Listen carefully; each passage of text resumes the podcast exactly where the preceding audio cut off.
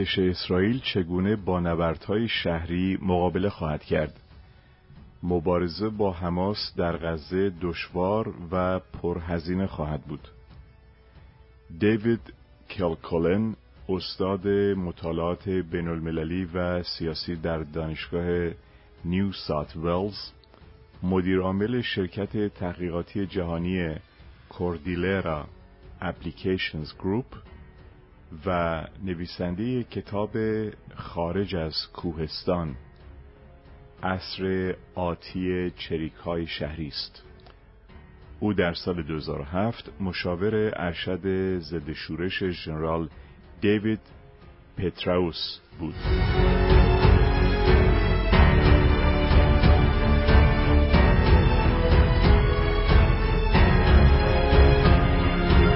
اگرچه پیشبینی جزئیات هنوز دشوار است اما به نظر می رسد که اسرائیل در آینده نزدیک حمله زمینی به نوار غزه را انجام دهد.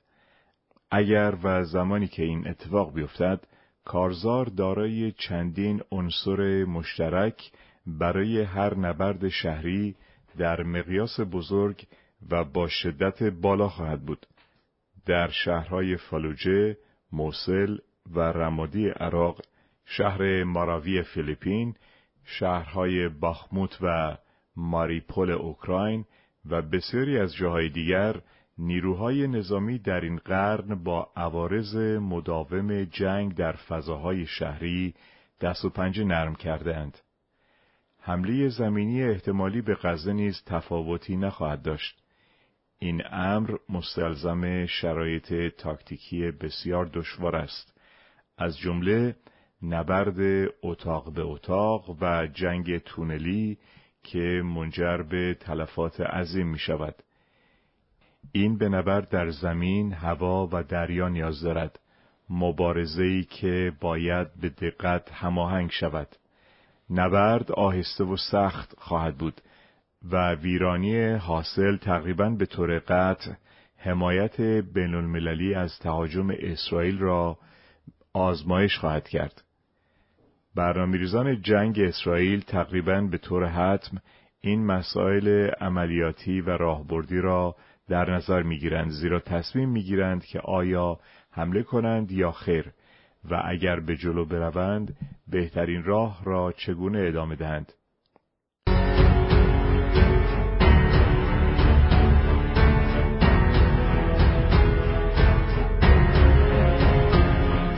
زمین دریا و هوا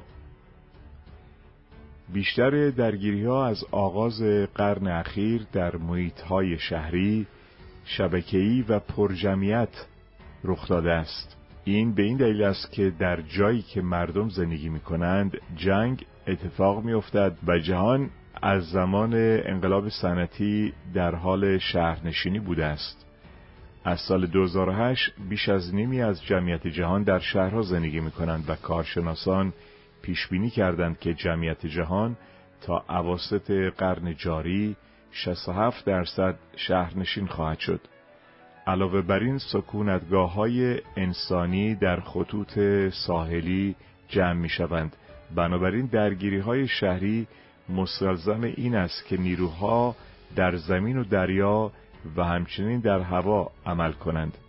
از آنجایی که نیروهای نظامی تسلیحات دوربرد به دست میآورند مناطق داخلی می توانند به طور فزاینده‌ای با سلاحهای دریایی مورد هدف قرار گیرند و سلاحهای زمینی می توانند کشیها را در دریا هدف قرار دهند از این حیث کل مدیترانه شرقی یک منطقه واحد را تشکیل می دهد که بر رویدادهای میدانی غزه تأثیر می‌گذارد و تحت تاثیر آن قرار می‌گیرد. در سال 2015 ناتو با درک اهمیت روبرشت درگیری شهری پروژه را برای مطالعه چالش های پایدار شهرنشینی آغاز کرد. این پروژه شامل دورهای متعددی از بازی جنگی و آزمایش بود و هجده مرکز عالی ناتو به همراه سازمانهای علم و فناوری در ناتو و اتحاد پنج کشور استرالیا، کانادا، نیوزیلند، بریتانیا و ایالات متحده بود.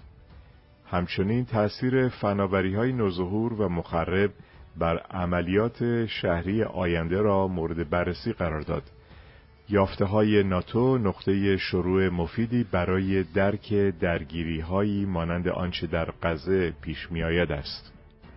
محققان ناتو محیط های شهری شده را چهار شهری نامیدند زیرا شهرها زمینهای ساخته شده را با جمعیت متراکم سیستم های پیچیده زیرساختها و یک محیط اطلاعاتی شبکه‌ای و متصل به سطح جهانی ترکیب می کنند.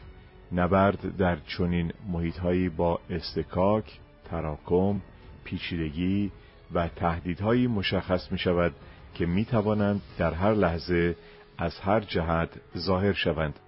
نبردهای شهری آهسته، سخت، مخرب از نظر زیست محیطی ویرانگر و بسیار پرهزینه در زندگی انسانها هستند به ویژه برای غیر نظامیان. این شامل نبرد خانه به خانه، خیابان به خیابان است که نیروها و قدرت آتش را در مقادیر بسیار زیاد جذب می کند زیرا هر اتاق گوشه خیابان، پشت بام، فاضلاب و زیر زمین باید قبل از گرفتن اتاق بعدی ایمن شود. چون این نبردی مخصوصا برای رهبران رزمی کوچک خطرناک است که باید دائما خود را در معرض قرار دهند تا بتوانند سربازان خود را ببینند با آنها ارتباط برقرار کنند و فرماندهی کنند. جنگ شهری بسیار نیرو می‌برد. متخصصانی مانند مهندسان رزمی، تکتیراندازان، پزشکان، تیمهای تسلیحات سنگین و گردانندگان هواپیماهای بدون سرنشین ارزشمند هستند و از این رو به شدت هدف قرار می گیرند. خودروهای زرهی از جمله بلدوزرهای زرهی حیاتی هستند و نقش کلیدی در نبردهای اخیر مانند نبردهای رمادی و مسل در عراق ایفا کردند. زره نیز در باخمود و ماریپول بسیار مهم بوده است. با این حال وسایل نقلیه زرهی بسیار آسیب پذیر هستند مگر اینکه توسط پیاده نظام برای مقابله با سلاحهای ضد تانک مینها و مواد منفجره دستساز همراه شوند. پشیبانی از تانک ها به نوبه خود برای محافظت از پیاده نظام روی زمین حیاتی است توپخانه، خمپاره و موشکها برای حمله به نیروهای کمکی دشمن و اصابت به اهداف دورتر مورد نیاز است. ارتشای پیشرفته یک تار کشتار از ناظران و ارتباطات ایجاد می کنند تا اهداف را با این سلاحهای دوربرد تغذیه کنند. فرماندهان سعی می کنند به سلاحهای ترکیبی دست یابند که به موجب آن دشمنان خود را در معرض تهدید قرار دهند. مثلا حمله پهباد با توپخانه از بالای سر همونطور که می‌خواهند از تهدیدهای دیگری مانند تانک یا تیم پیاده در سطح خیابان اجتناب کنند. اما گفتن این کار بسیار ساده تر از انجام آن است.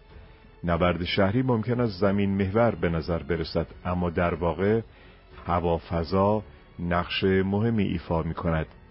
حملات هوایی از هواپیماهای خلبان، پهپادها یا سیستمهای خودکار و خودمختار از جمله پهپادهای کامیکاز و پهپادهای حامل بارهای انفجاری برای توانمندسازی نیروها برای مانور روی زمین بسیار مهم هستند. این به دلیل اثر سلاحهای ترکیبی است. دشمنی که برای جلوگیری از حملات هوایی متفرق می شود در برابر حمله زمینی آسیب پذیر می شود در حالی که دشمنی که برای مبارزه با نیروی دیگری روی زمین متمرکز می شود هدفی را برای حملات هوایی ایجاد می کند به همین ترتیب نظارت و شناسایی از ردیاب مبتنی بر هوا و فضا برای درک محیطهای شهری پیچیده و به هم ریخته حیاتی است. ارتباطات و سیستمهای نافبری مبتنی بر فضا برای هدفگیری و فرماندهی اساسی هستند. جنگ سایبری و جنگ الکترونیک نیز از ویژگی های این محیط است. سیستم های مبتنی بر دریا نیز بسیار مهم هستند. کشی های جنگی، هواپیماهای حامل، پشیبانی تیراندازی دریایی و پهبادها و موشکهای پرتاب شده از دریا نیرویی را قادر می سازد تا در دریا مانور دهد و در خارج از محیط شهری باقی بماند و در این حال به دشمنان در خشکی حمله کند. کنترل دریا همچنین امکان فرود نیروهای آبی خاکی یا هلیکوپتری در مکانهای غیرمنتظره را فراهم می کند و دفاع شهری دشمن را از بین می برد. یک ذخیره دریایی می تواند انطاف پذیری را برای یک فرمانده زمینی ایجاد کند و آزادی مانور را در نبردهای شهری ساکن ایجاد کند. انکار دریا برای جلوگیری از استفاده دشمنان از دریا ممکن است به موشکهای ضد کشی مستقر در زمین و همچنین کشیهای سطحی، کشیهای حمله سریع، کشیهای سطحی بدون خدمه یا زیردریایی بدون سرنشین زیر آب نیاز داشته باشد. همه این عناصر در نبردهای اخیر در اوکراین نقش داشتند جایی که نیروهای اوکراینی از آنها در برابر نیروی دریایی روسیه در دریای سیاه استفاده عالی کردند. هر دو طرف در مناقشه غزه دارای برخی یا همه این سامانه های دریایی هستند. نیروی دریایی اسرائیل دارای هواپیماهای حمله سریع قایقهای موشکی و قایقهای گشتی و همچنین کشتیهای جنگی بزرگتر و نیروهای ویژه دریایی است. حماس دارای نیروی کماندوی دریایی خود به نام نخبا که یک حمله دریایی به ساحل زکم در اسرائیل را در جریان آغازین حمله در هفته اکتبر رهبری کرد و یک پایگاه نظامی در جنوب اشکالان را تصرف کرد. به طور گسترده تر اهمیت سامانه های مبتنی بر دریا با استقرار دو گروه تهاجمی ناو هواپیمابر توسط نیروی دریایی ایالات متحده در منطقه نشان داده می شود که به آن امکان می دهد موشک های وارده را که اسرائیل را هدف قرار می دهند سرنگون کند. همانطور که کشی های جنگی ایالات متحده قبلا انجام دادند. یک گروه عملیات دریایی چین نیز در منطقه وسیعتر حضور دارد و هواپیماهای روسی با موشکهای دوربرد کنجال در حال استقرار بر فراز دریای سیاه هستند که در محدوده حمله نیروهای دریایی فعال در غزه از جمله ناوهای هواپیمابر ایالات متحده است. بازگشت به خشکی برای سربازان و غیرنظامیان در بحبوحه نبردهای شهری خطر، خستگی، احساس تهدید همیشگی از هر جهت و وحشت نبرد تن به تن از فاصله نزدیک همگی جنبه فیزیکی و روانی بسیار زیادی دارند. عوارض نبردها معمولا گیج کننده، زودگذر و برد کوتاه هستند. با اهداف اغلب نزدیکتر از پنجاه یارد. نیروها ممکن است روی خانه یا اتاقی که در آن در حال جنگ هستند متمرکز شوند. اما در این حال ممکن است از راه دور توسط خدمه خمپار انداز تکتیر اندازها و اپراتورهای هواپیماهای بدون سرنشین هدف قرار گیرند. همه اینها برای هر کسی که تجربه رزمی در 20 سال گذشته داشته باشد به خوبی شناخته شده است. البته برای نیروهای دفاعی اسرائیل که تجربه آنها در نبردهای شهری در جنین در کرانه باختری در سال 2002 جنوب لبنان در طول جنگ با حزب الله در سال 2006 و سرزمین های فلسطینی بسیار آشناست.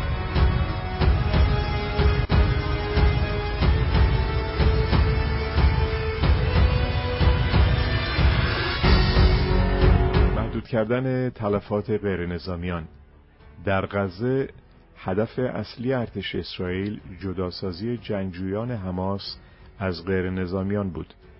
این تا حدی برای محافظت از جمعیت و بخشی برای شناسایی اهداف قانونی بود. اما این یکی از سختترین جنبه های نبرد شهری است. با توجه به اینکه نیروهای دشمن اغلب در جمعیت های غیر جنگنده حفر می شوند و جاسازی می شوند چه از دشمن حمایت کنند یا نه به سپر انسانی تبدیل می شوند اواخر هفته گذشته دریا سالار دانیال هاگاری سخنگوی ارتش اسرائیل گفت که تمرکز اسرائیل از دقت به آسیب و تخریب تغییر کرده است تا غزه را به عنوان پایگاه حماس غیر قابل دفاع کند. این نشان می‌دهد که ارتش اسرائیل نسبت به قبل بر اجتناب از اهداف غیر نظامی تأکید کمتری دارد. در هر صورت تلاشا برای تشویق غیر نظامیان به خروج از گذرگاه های رسمی یا دالان های بشردوستانه تعیین شده تنها در صورتی تا حدی موفق خواهد بود که تجربیات اخیر در ماراوی و موسل راهنما باشد. در هر دو شهر تلاش ها برای ایجاد دالان بشردوستانه توسط تروریستا که مانع خروج غیر نظامیان می شدند با مشکل مواجه شد.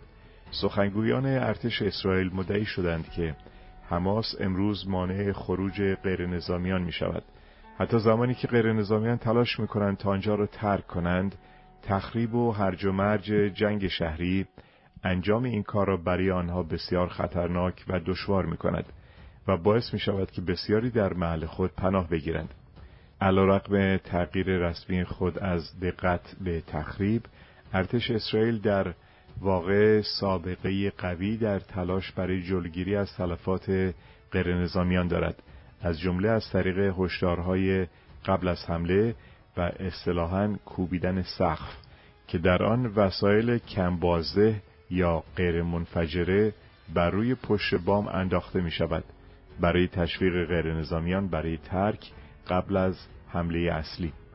در صورت حمله زمینی تمام ایار می توان انتظار داشت که ارتش اسرائیل تیمهای امور بشردوستانه و غیر نظامی را برای تخلیه قربالگری و حمایت از غیر نظامیان و در این حال فیلتر کردن جنگنده های دشمن که به دنبال مخفی شدن در جریان آوارگان هستند به خدمت بگیرد. اما چون این تلاش های تنها می توانند کارهای زیادی انجام دهند و هرج و مرج و عدم اطمینان نبرد اغلب منجر به اشتباهاتی می شود که به قیمت جان غیر نظامیان تمام می شود شهر غزه، خانیونس و رفح سه بخش پرجمعیت نوار غزه پیچ و خمهایی از ساختمانهای بتونی و آجوری چند طبقه هستند که اغلب بدساخت، ناهمبار و مستعد فرو ریختن در اثر حملات توپخانه‌ای یا هوایی هستند.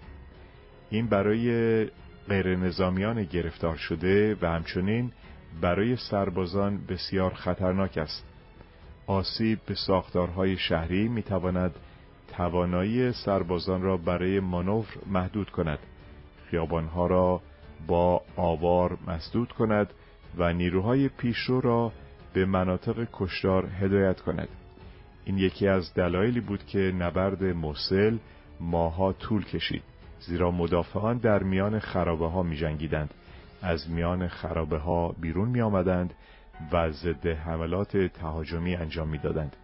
مقرهای فرماندهی و تأسیسات لوجستیکی را از جهتهای غیر منتظره معاصره می کردند. در غزه حماس تقریبا دو دهه را صرف توسعه یک شبکه متراکم دفاعی کرده است از جمله یکی از گسترده ترین سیستم های تونلی سخت شده که تا کنون در نبردهای شهری دیده شده است شبکه از گذرگاه های زیرزمینی که حماس ادعا می کند بیش از 300 مایل امتداد دارد.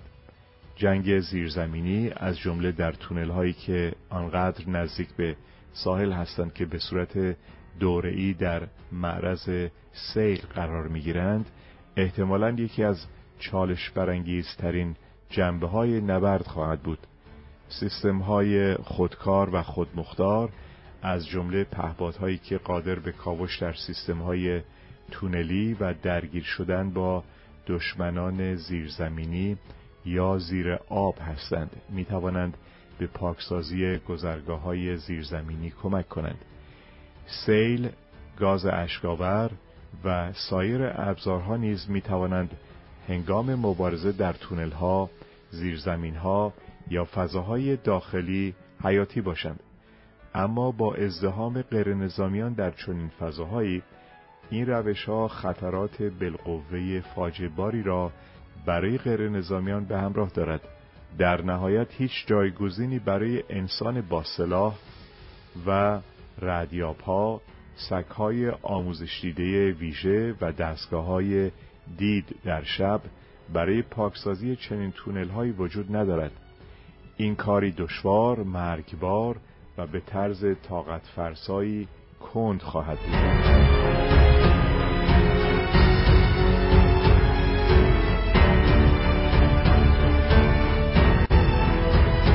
دشمنت را بشناس حماس نیرویی است که از نظر فناوری توانمند است و از نظر اجتماعی در حال جنگ جنگنده های آن در تیم های کوچک شبکه‌ای عمل می کنند که مجهز به سیستم های تسلیحاتی کشنده هستند که در خاطرهای اخیر عمدتا فقط در اختیار نیروهای مسلح کشورها بودند. تاکتیک های حماس احتمالا شامل دفاع شبکه‌ای می شود نگه داشتن نقاط مستحکم برای به تأخیر انداختن و مختل کردن پیشروی های ارتش اسرائیل در حالی که نیروهای متحرک را در ذخیره نگه می‌دارند. آماده حمله متقابل یا نفوذ مجدد به مناطق پاکسازی شده هستند آنها به طور گسترده از سلاح‌های نظامی و همچنین تله های انفجاری و بمب های دستساز استفاده خواهند کرد. حماس همچنین توانایی خود را برای مبارزه با یک جنگ اطلاعاتی پیچیده برای بسیج حمایت بین المللی نشان داده است. آنچه که به عنوان یک حمله هولناک به غیر نظامیان اسرائیلی آغاز شد با استفاده از شک و قافلگیری اکنون احتمالاً به یک نبرد سخت، آهسته، جنجالی و پرهزینه در هوا، زمین، دریا و در فضای سایبری تبدیل شده است. در مجتمع غزه به هم ریخته پرجمعیت و محیط شهری متراکم درک آنچه در حال وقوع است حتی برای کسانی که در زمین هستند بسیار دشوار خواهد بود. تاثیر فناوری های نوظهور ویژگی های پایدار نبرد شهری که توسط ناتو شناسایی شده است استکاک، تراکم، پیچیدگی و تهدیدات همه جانبه به همراه محدودیت های فیزیکی، انسانی، اطلاعاتی و زیرساختی که شهرها بر نیروهای نظامی تحمیل می کنند همگی خبرساز خواهند بود. درک دشواری تاکتیکی جنگ شهری زمینه را اضافه می کند که اسرائیل می تواند از آن برای ارزیابی خرد هر حمله زمینی تمام ایار در غزه استفاده کند. برنامه ریزان ارتش اسرائیل احتمالا نگران این هستند که هنگامی که نیروهای آنها قاطعانه به نبرد زمینی در غزه متعهد شوند دیگر بازیگران منطقه حزب الله لبنان شبه نظامیان مورد حمایت جمهوری اسلامی در سوریه یا خود نیروهای جمهوری اسلامی ممکن است به اسرائیل حمله کنند و جنگی چند جانبه ایجاد کنند. این احتمال ممکن است اسرائیل را وادار کند تا قبل از ورود به غزه یک حمله پیشگیرانه به بازیکنان منطقه انجام دهد. اما چنین حمله یک قمار پر مخاطر خواهد بود. لشکرکشی زمینی به غزه خطر راهبردی را نیز به همراه دارد. در بحبوهای جنگ اطلاعاتی حماس و جمهوری اسلامی تخریب اموال تلفات غیرنظامیان و اخراج جمعیت که احتمالا در بهترین حالت به عنوان پاکسازی قومی ترسیم شده است از یک نبرد شهری در غزه می‌تواند به مشروعیت اخلاقی اسرائیل آسیب برساند و مجبور به توقف سیاسی شود. پیشرفت در زمین سربازان و تفنگداران دریایی ایالات متحده این را در اولین نبرد فلوجه در آوریل 2004 در عراق تجربه کردند. زمانی که یک خشم بین المللی دولت بوش را مجبور کرد علا رقم پیشرفت چشمگیر نبرد را متوقف کند و به شورشیان فضای تنفسی داد تا قبل از دومین نبرد در نوامبر نبرد را تقویت کنند. می توان گفت که این بیبند و باری سیاسی به قیمت جان آمریکایی ها تمام شد. اما تأثیر راهبردی مشروعیت اخلاقی از دست رفته می تواند بسیار شدید باشد. هم برای اسرائیل و هم برای متحدانش از جمله ایالات متحده. همه این عوامل نشان می‌دهد که حمله زمینی به غزه احتمالاً وحشتناک و با عواقب وخیم است. اما همانطوری که هر سربازی می‌داند ممکن است هنوز لازم باشد و ممکن است خیلی زود شروع شود.